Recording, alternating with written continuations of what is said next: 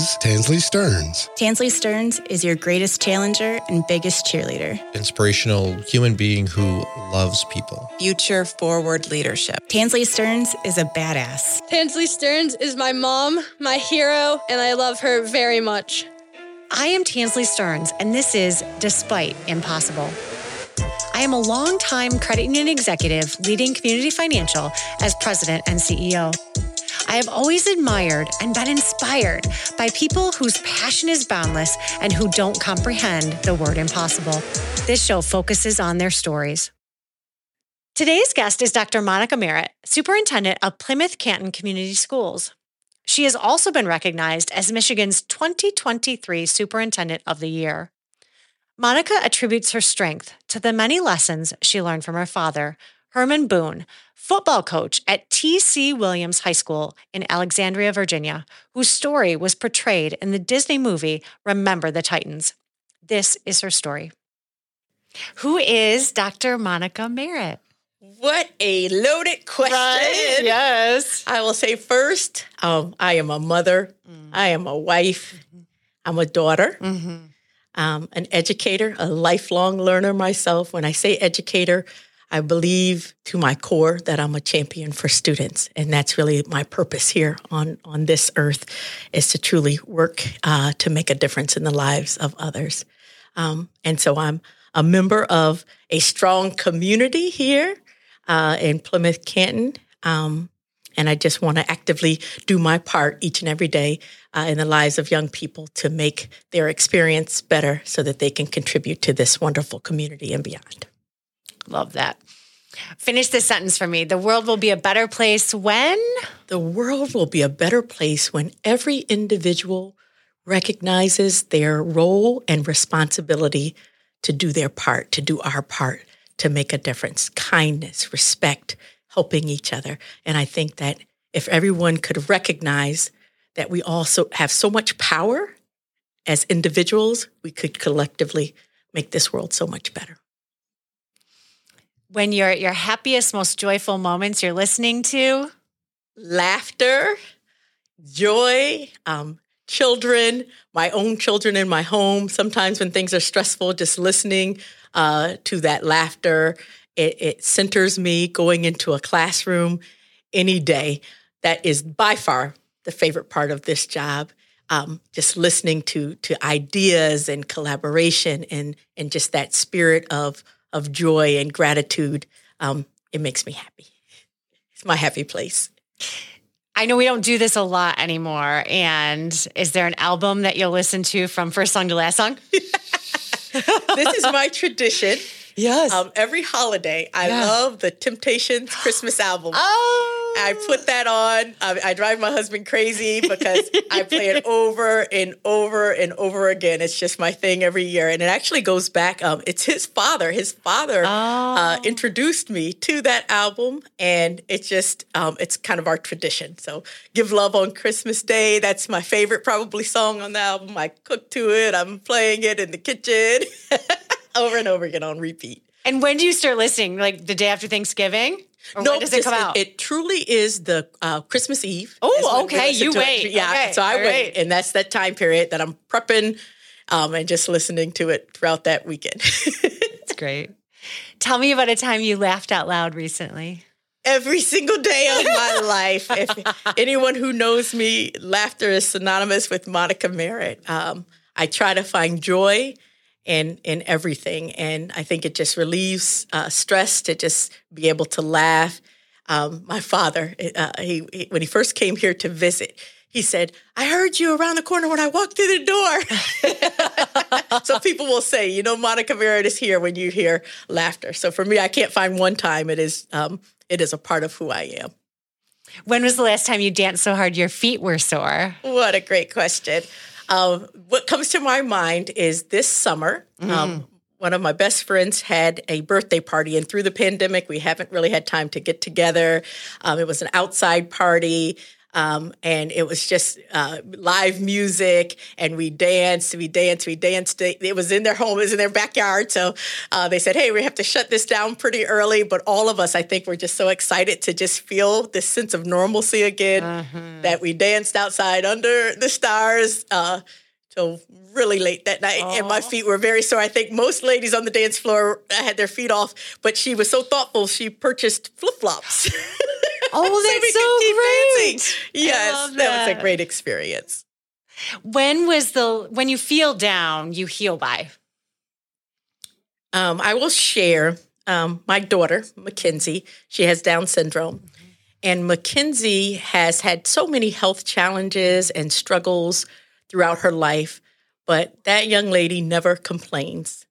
And when I am down or going through challenges, I think about her and just her perseverance and her fortitude and the fact, again, that she doesn't complain. And it just lifts me to say, whatever I'm going through, it's going to be okay. And she truly inspires me in that way and lifts me up and say, shake it off and just keep moving forward. I'd forgotten we both have Mackenzies. Yes, that's true. That. Something special about a Mackenzie. Right. There is. Who is someone you look up to? So absolutely, hands down, would be my father. Mm. I think most know that my father, legendary coach Herman Boone, he was the name behind the movie, Disney's movie, Remember the Titans. And he's just been such an inspiration to me my entire life. He did pass in 2019, but I tell you, his voice still, his words, they live on. They're so much stronger to me now, I think, than when he was present with me, just from a young age. Going into education, my father would actually wake us up in the morning and he would say, if you didn't wake up planning on making a difference in somebody's life today, then carry yourself back to bed. And so that's instilled in us, make a difference in someone's life. And I knew I had to get into a field of service and giving back. And, you know, my father and mother were both educators, so that was just kind of an easy choice for me. He always taught us about adversity. Don't run away from adversity. You look it in the face and take it on head on. And so I believe that he's just inspired me in so many in terms of my pathway with family, professionally with my career, and just contribution to society to just give it your all, work to make a difference. And what he would say is your best is good enough, right? And so just try to be your best and know that that's okay.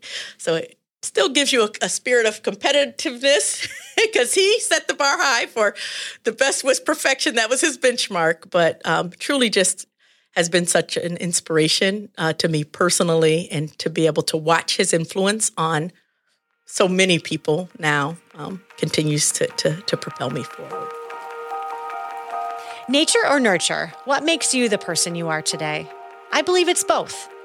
The lessons we learn in our youth shape our responses given our hardwired personality traits. Monica gives a lot of credit to her upbringing as she navigates her profession with grace and a contagious laugh. Learning about our work personalities brings powerful insights to manage our energy better. This is why we invest in learning about our Big Five personality traits at Community Financial to adjust how we complete work and interact with one another. Are there any favorite personality models you're leveraging today? Tell us about your impossible. That is a difficult question, right? Mm-hmm. The impossible. So I would say two things come to my mind. One is just slowing down, right? Slowing down and just staying in the moment because it's just constant. But that impossible, what keeps me going is just the belief that every student in our district, they're so talented and they have the right to excellence and opportunity and access. And that's something that we continue to face challenges with. We're a high-performing school district, but every student in Plymouth-Canton doesn't have the same outcome, right? And so that impossible, when you look at achievement gaps, when you look at poverty, when you look at just challenges that young people shouldn't have to face as a result of this pandemic. Our mental health issues have grown, and wanting to be able to provide students with everything that they need to be successful individually, which looks so different for 16,000 students. you know, you have that vision, that's your mission. We have all of the support from the boardroom to the classroom on making sure that every student has what they need. And with that, we still have outcomes where every student is not able to achieve. And so I would think, I don't want to use that word impossible because I'll never let go of that vision that all things are possible. You continue to work until we achieve. But that's something that does keep me up at night because our students deserve the best. So you've talked a bit about this. What are some of the challenges that you faced that seemed insurmountable? I'll tell you, I keep going back to that pandemic. I'm glad to be coming out of it. But I will tell you, in the role of superintendent, we didn't have a playbook. No. And there's such expectations for what are you going to do? And I think that there has never been more of a divisive time in our community. So every decision that you make, you have half of the community in support and half of the community upset. And I think because we're crossing over into, you know, health, and we are educators and we're making decisions that many feel should be decisions that they're able to make for their children, that became a really divisive time. And again, people expect that we had all of the answers, but we didn't. And so we tried to just keep focused on what was best for students in every decision that we made. And coming out of that pandemic, at times it felt like it was insurmountable. But coming out and even looking at our achievement scores, we have surpassed national averages for reading, for example. I think some of the choices that we made, we started off on a half day. We focused on numeracy and literacy, and there were some people that disagreed, but we see that our students were on track. And so definitely a challenge. We made it through, but there were times that we just thought, How are we going to get through this? I'm so proud of our district, though, because I do believe that we got through it together, again, with keeping our mind focused and our decisions focused on making all of our decisions on what we believe was best for students, student first. The pandemic has taught us so much. We experienced the ups and downs of dealing with incomplete data and trying to make better decisions. We had big wins. We had devastating losses. Leaders had to embrace uncertainty during a time when, understandably, highly charged emotions were ever present. What I've learned is this: in the darkest of times, we all have a choice to play in our role in reducing uncertainty. We do this by planning, preparing, evaluating tough choices, and often choosing the lesser of two bad options. This is the burden of leadership that some are brave enough to carry forward. Was there a point during your journey that you felt like giving up? I will say that I am proud of myself. I completed my doctorate in May of 2022, but there were many times along that journey that probably for the first time, I really thought about giving up. So I'm one who, going back to my father, we really don't quit on things. But through that time period, my parents both were ill. I lost both of my parents in 2019, 9 months apart, and wanted to quit then. Then we entered the pandemic and leading this district through the pandemic while trying to get my degree, I wanted to quit then. But I just had such a team. I think it's so important when you talk about having your village that just supported me and continued to push me through to say that this was one of your dreams and, you know, you need to continue and whatever you need, we have your back. We'll get through this together. And I'm so fortunate that I didn't quit in that process and that now I can actually say that I achieved that lifelong dream for me. But yeah, many days that I thought about, not right now.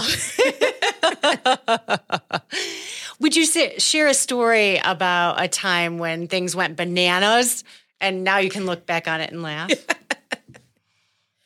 I'm going to say this. I am one, everyone knows that I don't like surprises. So that's, if I think in a professional space, my team always knows, I don't care how challenging it may be, just let me know and we'll figure out what problem solve together.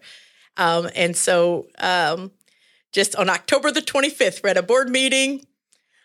We have a structure for the board meeting. Everybody knows what to expect. And I start seeing people come in the room and I'm like, what's going on here? What's going on here? That was actually the announcement of the award for the MASA Superintendent of the Year. And for that moment, it felt like everything went bananas. Oh. I went through every emotion that's possible. I'm nervous. I'm feeling shocked. Like, hey, I don't know what to expect here, what's happening here. Yeah. But then the after effect, I laughed, and we continued to talk about, like, that's one surprise. I'm glad that no one let me know, because that was allowing me to authentically experience that moment. But that time period when a feeling like, what's going on here? Right. And I have no clue. That was something else. That was really tough for them to keep. Yes, I still, for my husband, I said to him, how did you keep this from me? I would have worn a different outfit had I. Yes. But we definitely have a lot of stories to laugh about from that evening. I love it. Achieving your impossible is one thing, but there aren't any fairy tales with happy endings. We reach milestones, we keep going. What challenges do you see your impossible still facing?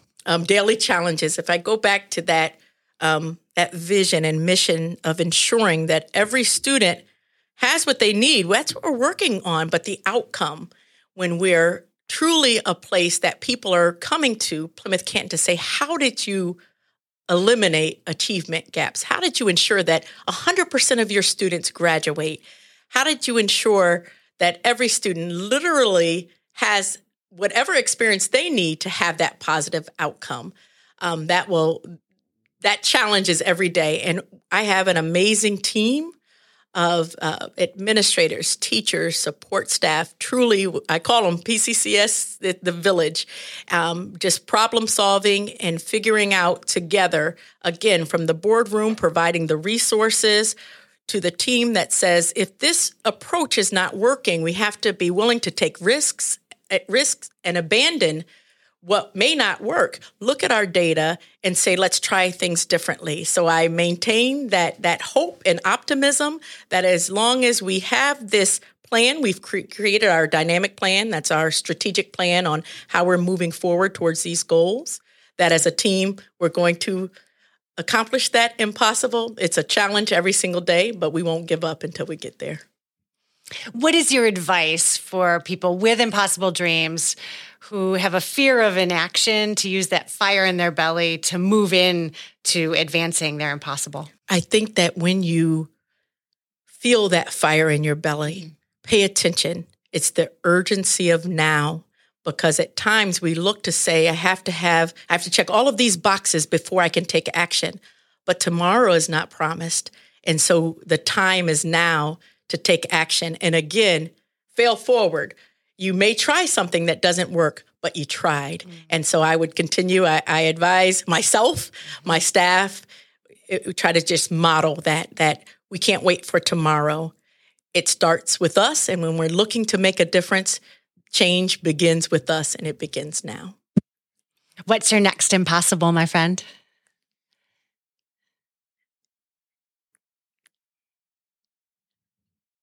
I just think, again, I try to model a lot for all. Balance, living life to the fullest, slowing down, staying in the moment. That's for me that's my next impossible, mm-hmm. right? Is to achieve that, because I think as we do this work, it's such a privilege and such an honor to do that work that we do in education. We change lives, and being able to slow down and realize that we're living in our purpose, celebrate accomplishments along the way as we continue to tackle the challenges and have that balance and truly make a difference in the world. That's my next impossible, is to get there and practice what I preach. This concludes today's episode. For exclusive content, visit us at despiteimpossible.com and subscribe to this podcast.